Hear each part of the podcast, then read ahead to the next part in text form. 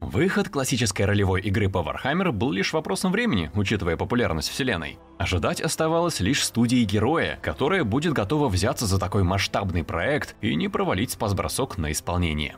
И когда Owlcat Games заявил о разработке полноценной ролевки по миру Вахи, игроки тут же возложили на разработчиков огромные надежды, ожидая, как минимум, доведенную до идеала формулу Pathfinder, только в космическом сеттинге. За прошедший год ожидания отчасти успели оправдаться. В ходе бета-теста пользователи восторженно отзывались об игре, называя ее новым событием в жанре, хвалили спутников и повествование, наслаждались разнообразной боевой системой, но одновременно жаловались на затянутость пошаговых сражений и обилие багов. Получилось ли у Сова Котов исправиться за это время, оправдать ожидания и подарить фанатам Warhammer именно то, чего они ждали? Интересную ролевую игру с лором, кучей значимых выборов и захватывающей пошаговой боевкой. Или же надежды поклонников оказались тщетными, а долгожданный вольный торговец так и не избавился от недостатков длительных тестирований, повторив судьбу предыдущих игр студии. Сейчас и выясним. Звание Rogue Trader а, вольного торговца, в мире Warhammer невероятно почетно. Агенты, которые находятся под протекторатом Императора, имеют практически неограниченную свободу действий, когда дело касается исполнения обязанностей.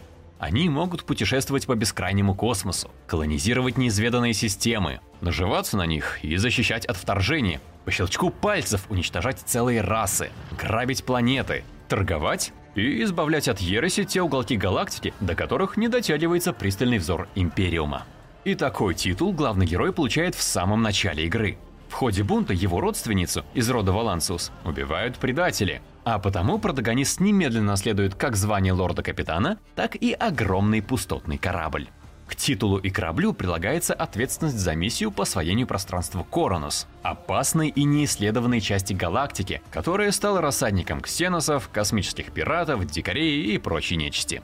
Бунт на корабле и потери среди экипажа приостановили исполнение воли Императора. За время восстания погибли двое самых важных членов экипажа, необходимых для путешествия через варп-пространство. А потому, вооружившись горсткой помощников предыдущего торговца, герой отправляется на поиски навигатора и техножреца, которые помогут совладать с кораблем и создать стабильное поле Геллера.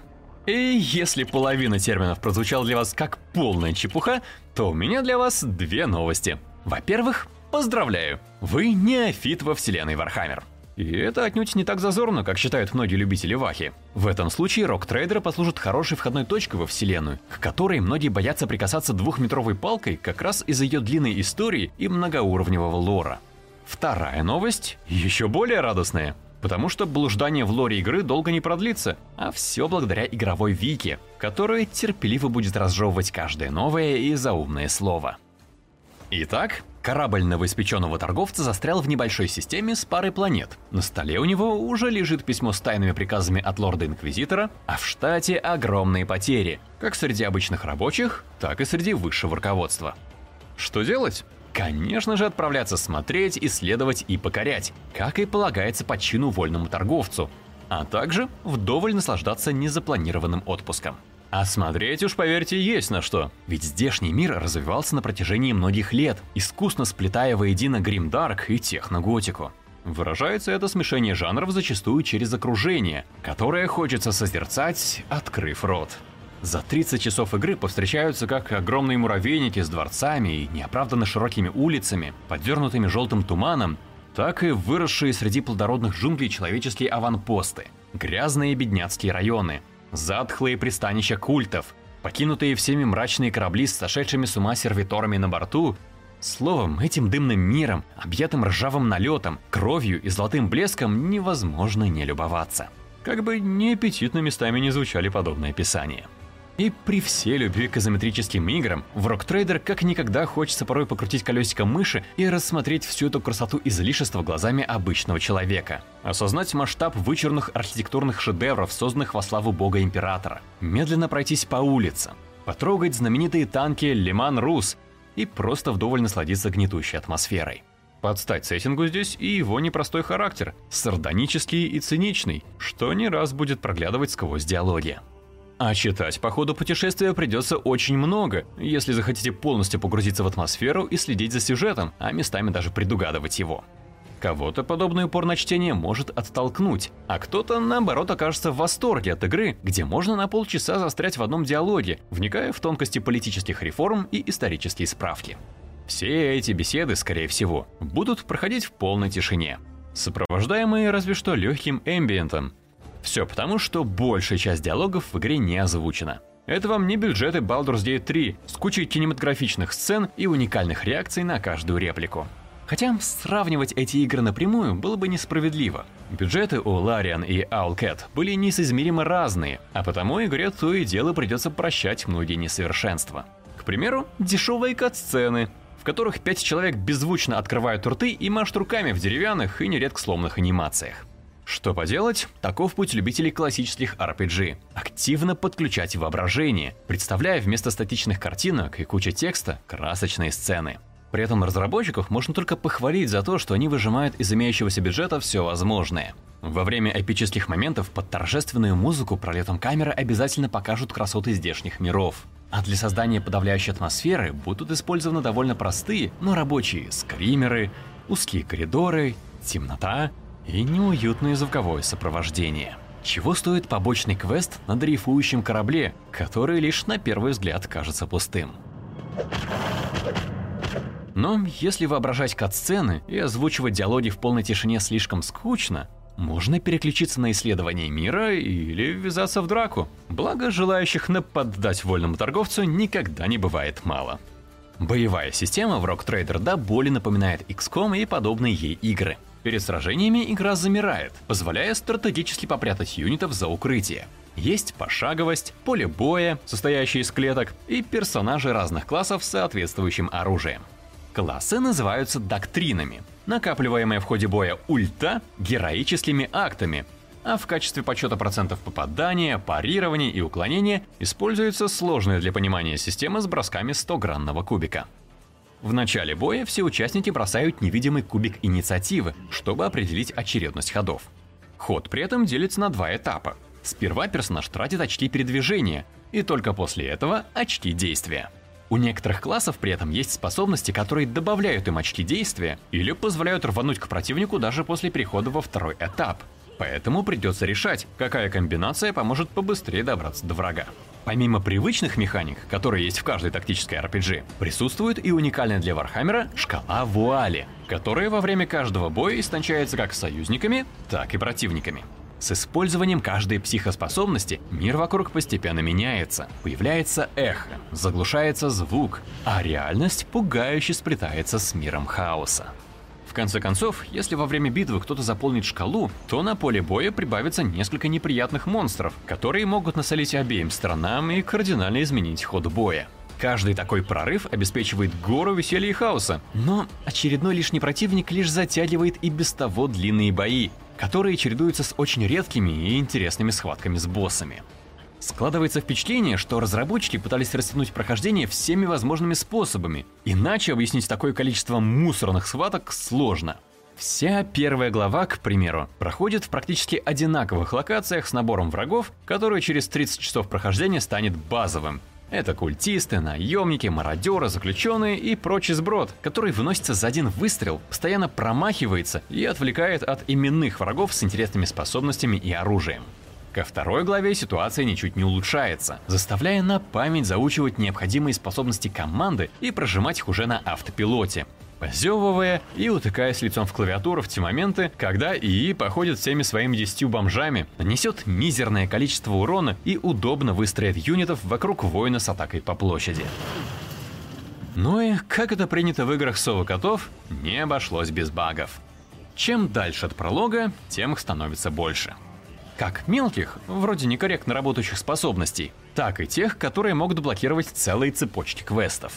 Например, во время одной не самой веселой битвы любители рвать вуально призывали свору демонов, и глава культистов, необходимый для сюжетного квеста спутницы героя, превратился вот э, в это. Когда наша сестра битвы Арджента по окончанию боя попыталась начать разговор, ее собеседником оказалась неспособная к диалогу куча костей и мяса, засофтлочившая весь личный квест девушки. Понимание этого пришло лишь через несколько часов геймплея. Возвращаться, чтобы починить квест, было уже поздно, а из-за до нельзя затянутых боев еще и лень. Такие обидные баги будут попадаться многократно, поэтому придется либо постоянно сохраняться и проверять ход заданий, либо дождаться патчей. К счастью, класс Псайкера с разрушительными цепными молниями, ослеплением и барьерами единственный, который зависим от шкалы вуали и провоцирует огромное количество багов. Способностями остальных доктрин пользоваться гораздо безопаснее.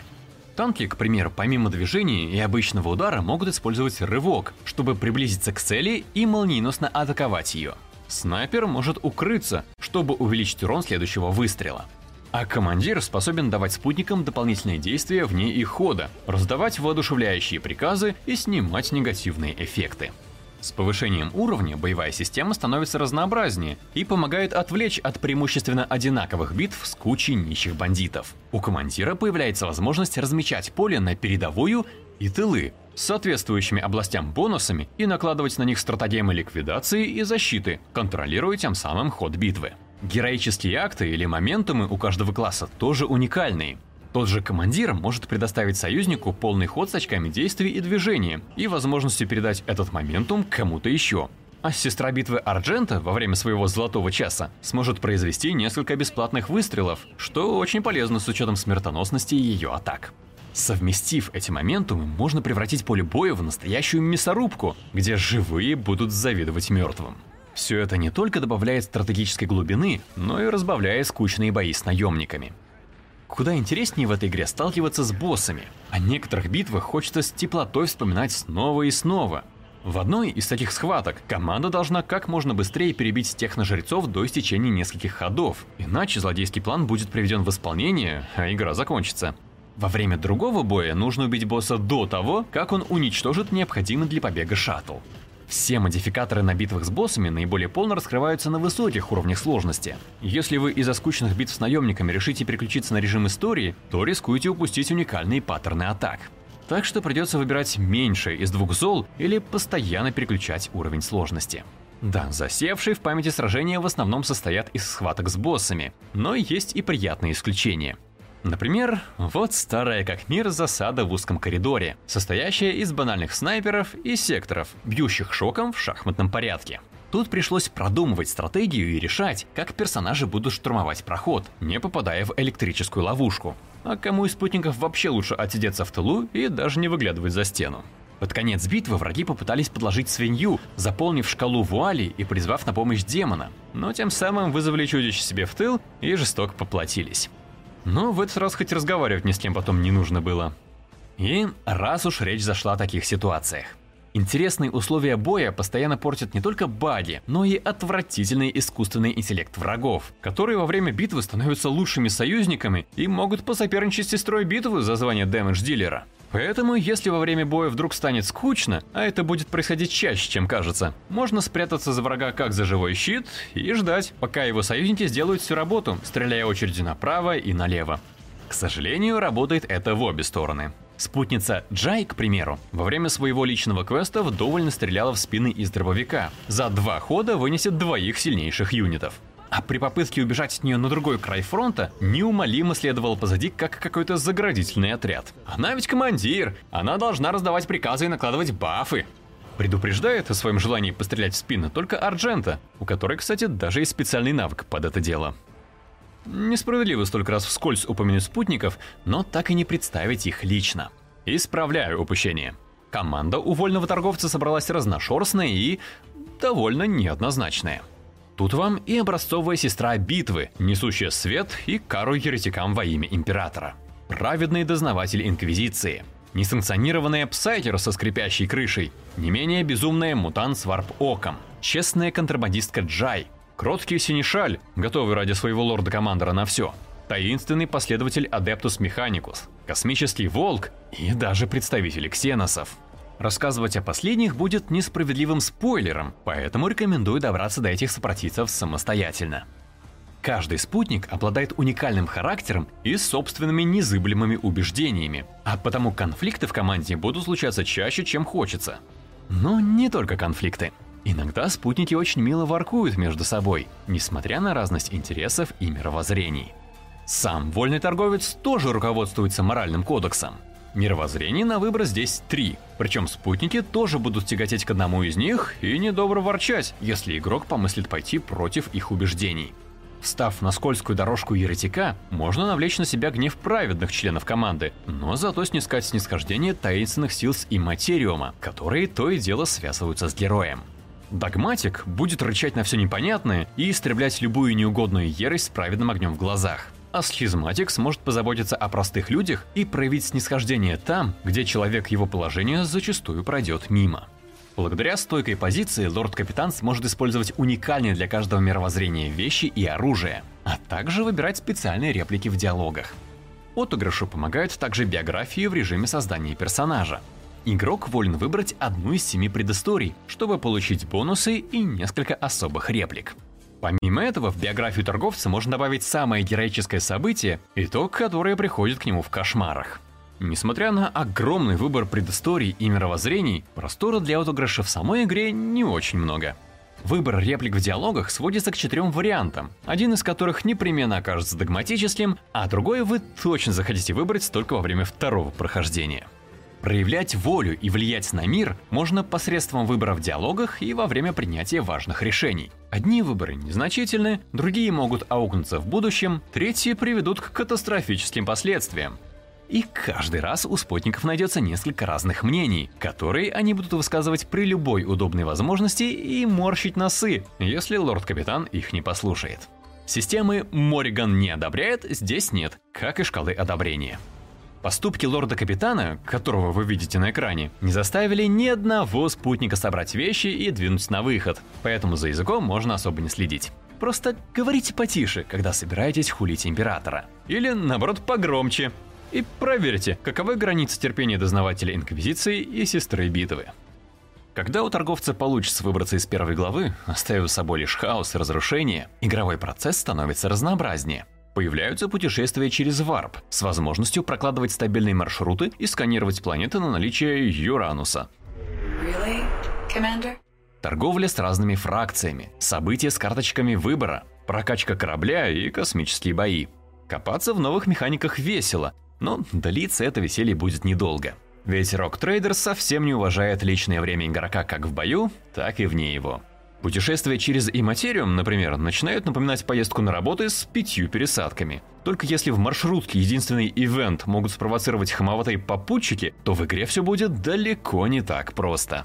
Принцип путешествий следующий. Для полета через варп навигатору необходимо сперва проложить маршруты разной степени сложности. В опасных зонах корабль может получить повреждения и спровоцировать события, которые зависят от рандома и количества непрерывных прыжков через варп. Для примера, после пары пересадок экипаж на нижних уровнях может сойти с ума, и торговца вынудят разобраться с очередной толпой одержимых бедняк. А так как во время прыжков через варп время на месте не стоит, каждая пересадка может активировать душераздирающую сцену со спутником, аномалию или событие на планете колонии. Хотя ты всего лишь хотел сесть на варп-автобус и попасть из одной точки в другую, без приключений, без ивентов, без разборок, просто сесть на автобус. Неужели это так сложно? К сожалению, подобных путешествий будет много.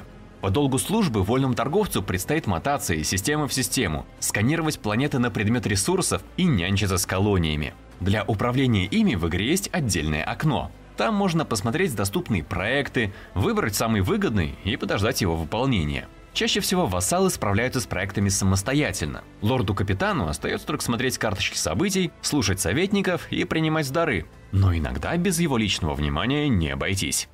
И снова путешествие с десятью пересадками до колонии, потому что ее жители нашли в недрах шахты какую-то хтонь, уверовали в Нургла, заразились космической болячкой, стали петь бинарные гимны, отращивать чупальца, взбунтовались или просто соскучились по вольному торговцу.